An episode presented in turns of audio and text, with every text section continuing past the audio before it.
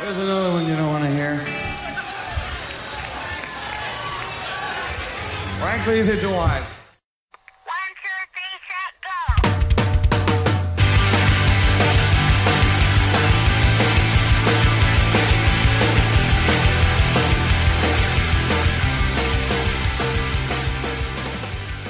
Hello and welcome to the Power Chord Hour podcast.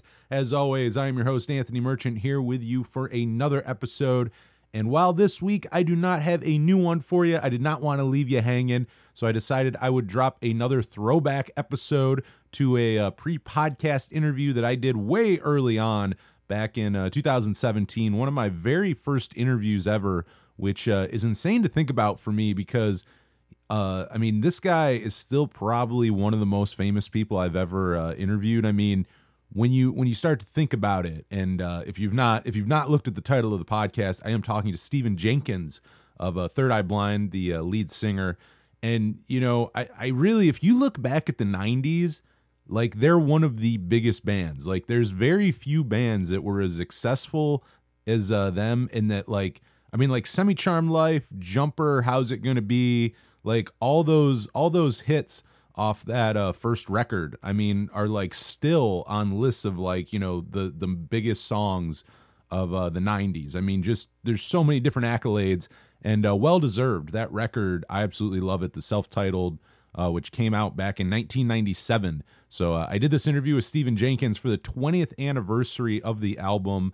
Um, it was before they went on tour for it. They were going to go play the record and uh, they were also they released the uh, album like a deluxe edition on vinyl and CD, and uh, you know he was doing some promotion for it, and it's funny because I remember at the time it was I was working my very first commercial radio job, um, probably like five six months out of college, and uh, you know like like I was doing the weekends and stuff, and, and we played tons of Third Eye Blind, and uh, I remember just saying a few different times like you know I'd play like Jumper or something on there and just like you know it's crazy to think like that song's 20 years old this year. It's like i wonder if they'll do like you know one of those tours you know because at the time three years ago and even i mean i guess not now because nobody's playing shows but you know anniversary shows are pretty big. So like i was i was speculating that every now and then um, on there anytime we'd play them like yeah you know like i wonder if they'll if they'll do like a deluxe edition of that album or if they'll put it out on vinyl. Like it was a pretty sought after uh, record on vinyl like it was very rare and went for tons and tons of money.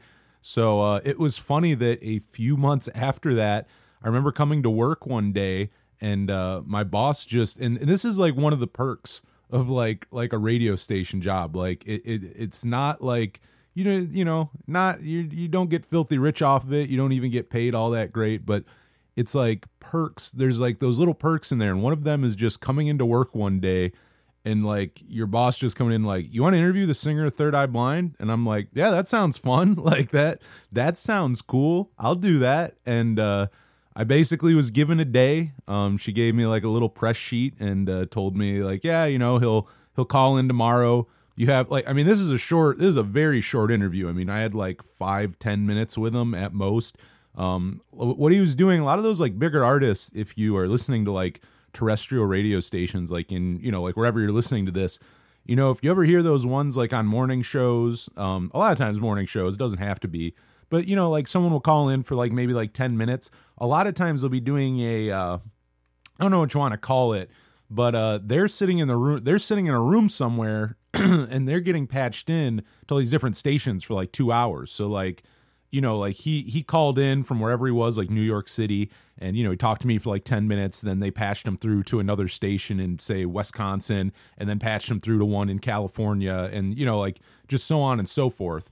So uh, you know it was a short one, but I mean it was. Uh, I mean for one, like I said, it was one of my first ever interviews. I mean I'm I'm trying to think here. I did this in like March of 2017. At that point, the first interview I ever did was back in November. So like five months prior, um, with Steve Neurotic, funny enough, our uh, guest from last week. Where if you if you haven't listened to that one yet, go check that out. He was uh, the very first person I ever interviewed back in 2016. But I at that point I'd interviewed him, a uh, band called Jumbo Shrimp Inc., uh, James Alex from Beach Slang, and David Julian Leonard, who knew Alex Chilton. I uh, I interviewed him. He was doing a documentary, and uh, it has not come out yet, but I think he's still working on it. And uh, I'll give you more details once I find out if he still is, because I, I don't- want to like give a bunch of information then find out like the project's just over for good.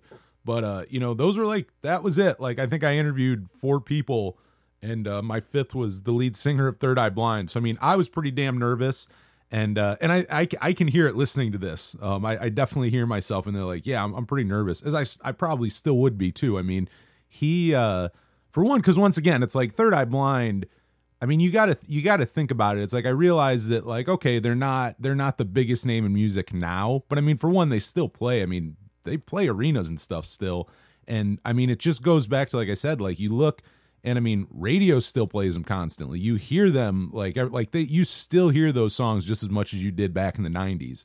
And you know the significance of that, just like what they meant to the 90s and that decade and you know alternative music and whatnot.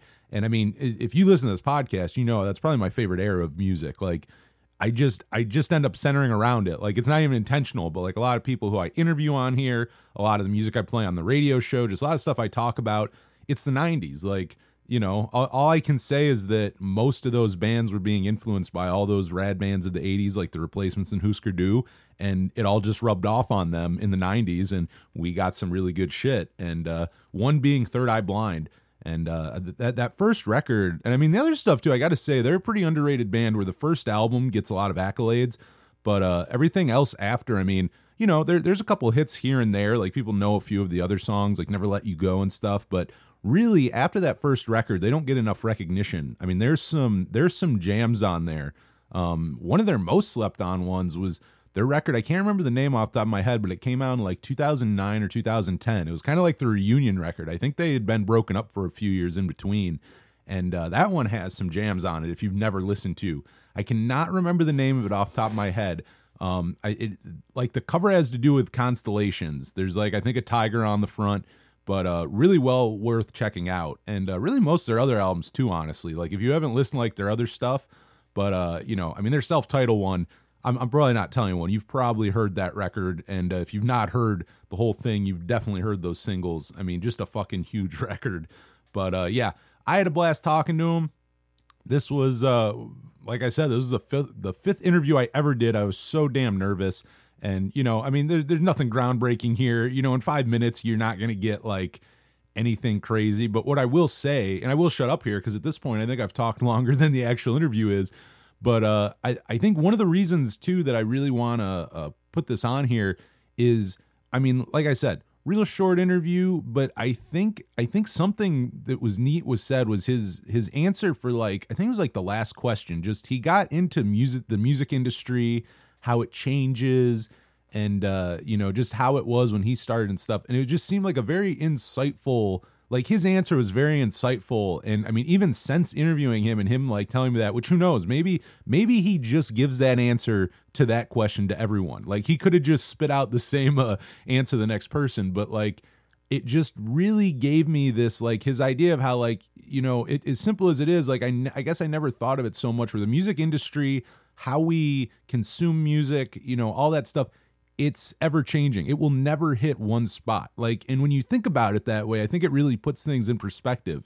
When you go there's not this target because it's always changing you know? And i talk about this with guests a lot. Like me and steve neurotic were talking about this a lot last week where he comes from the old school of the 90s and you know giving out demo tapes and you know burnt CDs uh, you know like at like big concerts going in like giving them out to the crowd and handing out flyers and stuff like that and you know like sending your music to like music publications and how that's all changed. But like the thing with that is is that the other side of that though is that it will always change. Like the people who know how to promote themselves now like he may look at and go i have trouble promoting because i'm used to promoting like i did in the 90s but the people now are going to have this same issue in 10 or 20 years you know? It's just it's ever changing. But i think when you realize that it changes things and puts in a new perspective. And uh you know like his answer for that i just really thought you know like like if if i took anything away from this interview you know in just a few short minutes i got to talk to him you know it, it just i think that was the biggest one.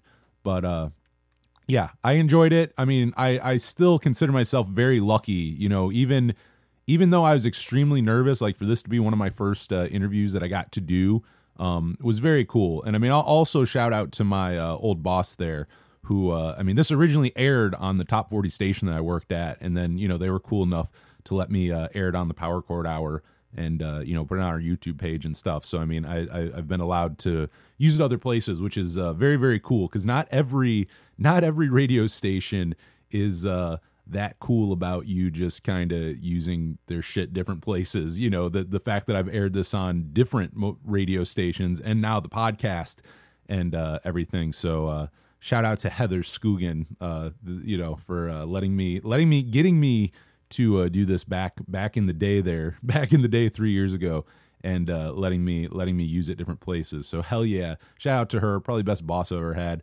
but yeah this is our little throwback episode i uh, i was last week i spent most of it hiking in vermont um th- this week's my birthday and that was kind of like my quick birthday trip i've uh, hit every state now that was the last uh, of the lower 48 and uh, that was the last state i had to hit so uh, I went up there and uh, did some hiking. Stayed very. It's kind of weird when you tell people you're traveling right now, and like, like yes, I did go up there, but it's like I hardly saw anyone. Like I was in the damn woods. Like I really, I, I, I basically my interaction was like buying gas and a sandwich here and there.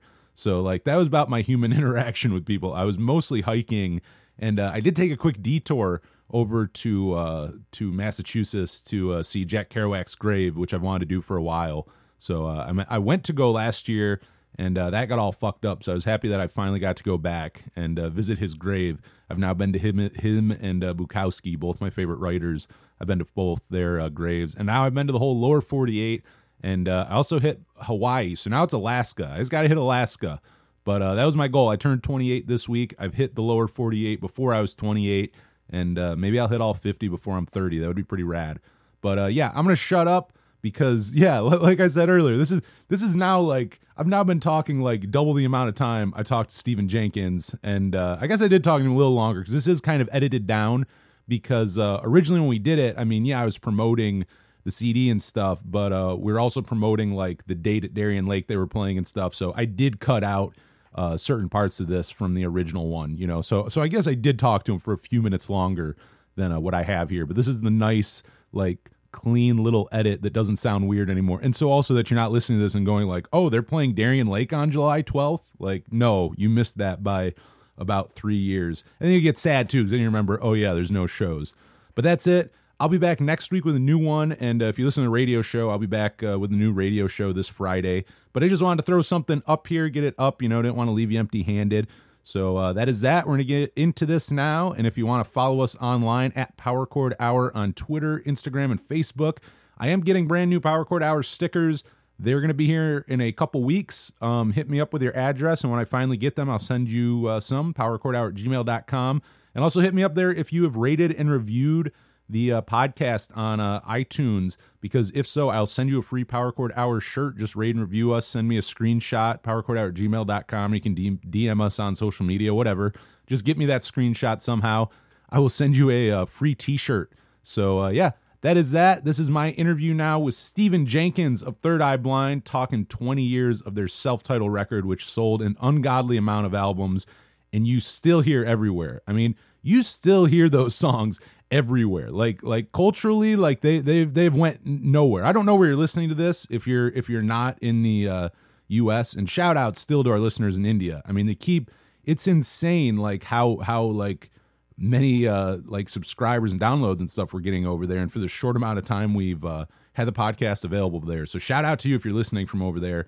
But uh yeah like i don't know i don't know in what country you're at like how big they were or if they're still very big. But in the united states you you still fucking hear songs off this record everywhere. And uh, it was an honor to talk to him for a few minutes about it. So here's my interview with stephan jenkins right here on the power chord hour podcast. On the phone right now we have third eye blind frontman stephan jenkins. The band is embarking on a three-month tour celebrating the 20th anniversary of their self-titled debut album. Tomorrow also marks the release of the 20th anniversary edition of the album on a two cd and three lp set. Stephan how are you doing today? That's quite a, uh, a wind up, Anthony. Thank you. kind of going back to that to that time when you were recording what were what were some of the influences for you on that album what were you listening to while you were writing and recording the debut album Oh, wow. That's a good question.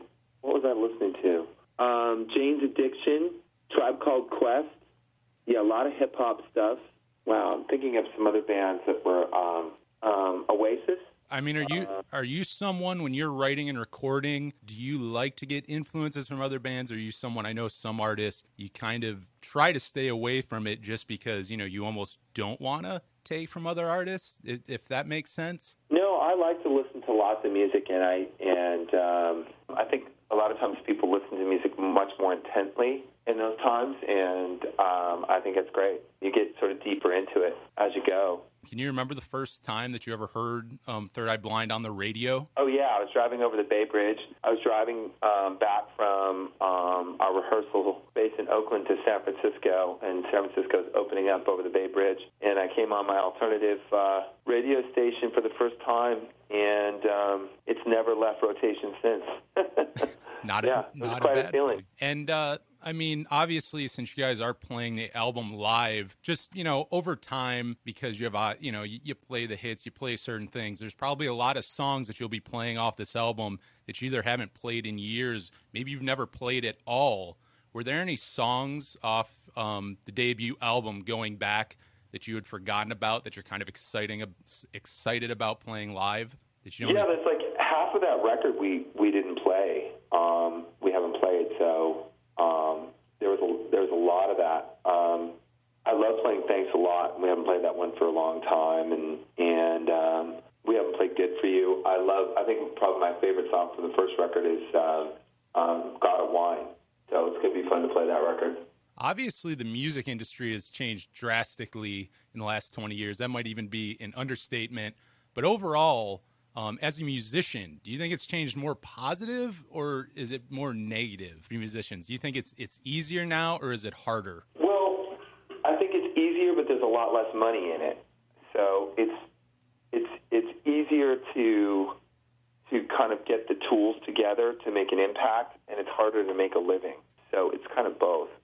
But you know, when I came up, there was such an industry, and there were these just just the worst possible people you could imagine dealing with in the music industry, and they were the gatekeepers of access to um, the tools. And now it's been totally democratized. So, you know, studio time used to be so expensive that you had to have a record deal. Now all you need is a microphone and a, a computer, and you can you can make a record.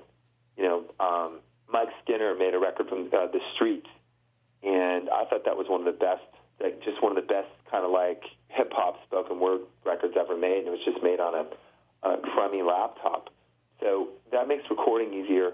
And then you can put stuff up, up. You know, you can put things up on your Facebook page and and you know get your Instagram going or whatever your social, you know, whatever your graph is. You can get get a lo- it, get it out there like that, and I think that that's really great.